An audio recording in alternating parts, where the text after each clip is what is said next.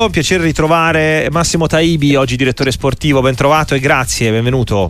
Buongiorno, buongiorno a tutti voi. Partendo proprio da, intanto, eh, visto che eh, il mercato è anche il suo pane quotidiano, eh, un mercato di gennaio ancora più sofferto e sofferente del solito, anche per eh, la questione della non proroga del decreto crescita sugli stipendi, Taibi? Ma già gli ultimi anni è sempre stato un mercato difficilissimo. Quest'anno, con la storia del decreto crescita, chiaramente ha un po' penalizzato eh, le società, perché insomma eh, i costi sono lievitati in questo momento.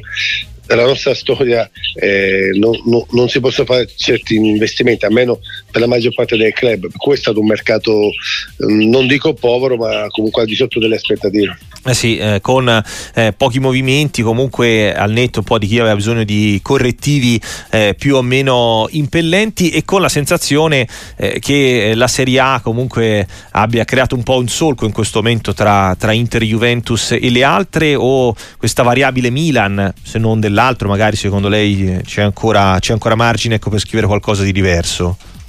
Ma a livello di, di, di partite eh, sì, però obiettivamente io credo che Inter e eh, Juve eh, con, si contenderanno lo scudetto fino alla fine. Eh, non penso che Milan possa rientrare in questa cosa qua. Eh, anche perché intanto oggi deve fare il suo dovere contro il Frosinone, aspettando proprio lo scontro diretto. Eh, è un Milan che ha avuto eh, un problema, secondo Taibi, prevalentemente in che cosa? Eh, fase offensiva, fase difensiva, eh, gestione dei momenti chiave della stagione, che cosa metterebbe in cima alla lista? Ma c'è una serie di, di, di situazioni, però io credo che la, la storia degli infortuni ha penalizzato molto il Milan, perché comunque perdere tanti giocatori eh, per tanto periodo eh, non è facile, cioè, cioè si fa fatica quando un paio di giocatori barra tre li perdi, ma il Milan ha avuto un periodo che si infortunavano tutti.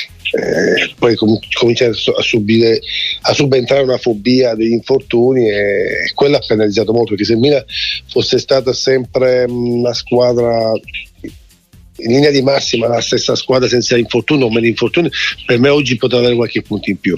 Io credo che al di là di tutte le aspettative ehm, giuste, giustificate, però le, le, è stata penalizzata dagli infortuni.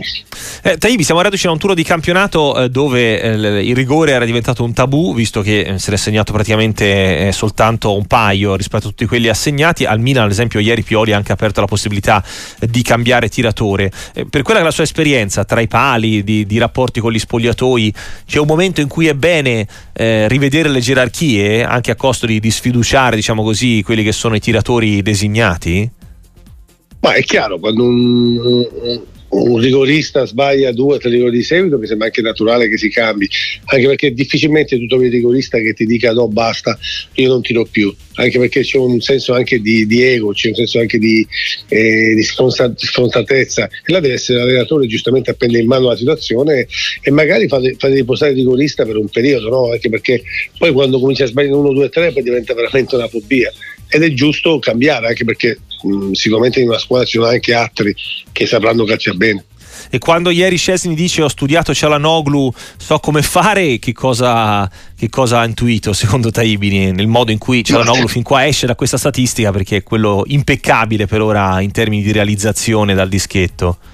Ma io credo che Szczesny ha fatto, Szczesny ha fatto più un discorso di disturbo psicologico, no? Mm. perché perché comunque come il calcio non è facile, non è facile perché è l'unico che in questo momento poi faranno i scongiuri, è l'unico cecchino che non ha sbagliato nulla, però eh, quando un, un portiere eh, parla in questo modo, evidentemente sì che l'ha studiato, magari mette un po' di pressione, no? Eh sì, certo, sicuramente può essere un modo per provare a, a rimescolare le carte. E Taibi, tra Szczesny e Sommer chi sceglie in questo gioco che molti oggi rilanciavano di, di come comporre, ecco, la formazione ideale tra, tra Inter e Juventus di domani sera? Sono due grandissimi portieri. Szczesny comunque ormai tanti anni in Italia che sta giocando a livelli importanti. Sommer sapevamo tutti che fosse un ottimo portiere, ma eh, non pensavamo che potesse fare tanto così bene, perché comunque oltre a non fare in piagionale sta facendo veramente la differenza nella difesa dell'Inter, per cui insomma eh, scegliere chi più è più bravo si fa fatica, però sicuramente sono due grandi portieri.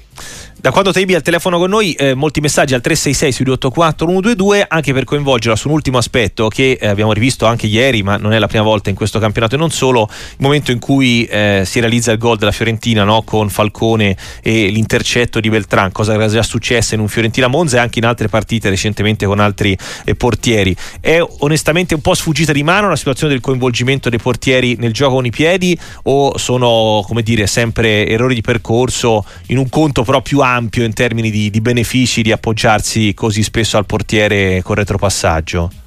Ma io credo che il calcio è cambiato e ormai cercano i portieri che giocano coi piedi più che fare magari usare le mani. Mm, secondo me si sta un po' esagerando, anche perché tu puoi giocare lo stesso coi piedi, però mm. esagerare a fare a, giochi, a giochicchiare nella retta piccola io presumo che sia eh, alquanto difficoltoso e rischioso, perché comunque là ci può essere, come è successo di Falcone, eh, magari un, un errore di passaggio, può essere anche un'intercettazione del giocatore che legge prima, può sbagliare, sbagliano i difensori, sbagliano gli attaccanti, figuriamoci i portieri. Io credo che stanno un po' esagerando con questo gioco, ma più con i piedi, che ormai la nuova, eh, la nuova era insegna questo, giocare proprio a ridosso della porta. Io credo che davanti alla retta piccola, anche quando tu giochicchi, non penso che possa tu creare situazione favorevole per la tua squadra, no? Mm-hmm.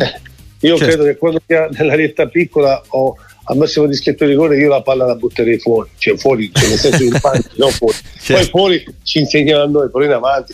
Cioè, io credo che è giusto che il portiere oggi, ma più che giocare, che è importante stare in quei dieci metri davanti, anticipare, che il giocatore si possa appoggiare dietro quando è pressato, però non possiamo stravolgere proprio che il portiere possa diventare un regista. Questo è un errore secondo me. Massimo Taibi, è stato un piacere averla con noi, grazie mille, buona giornata.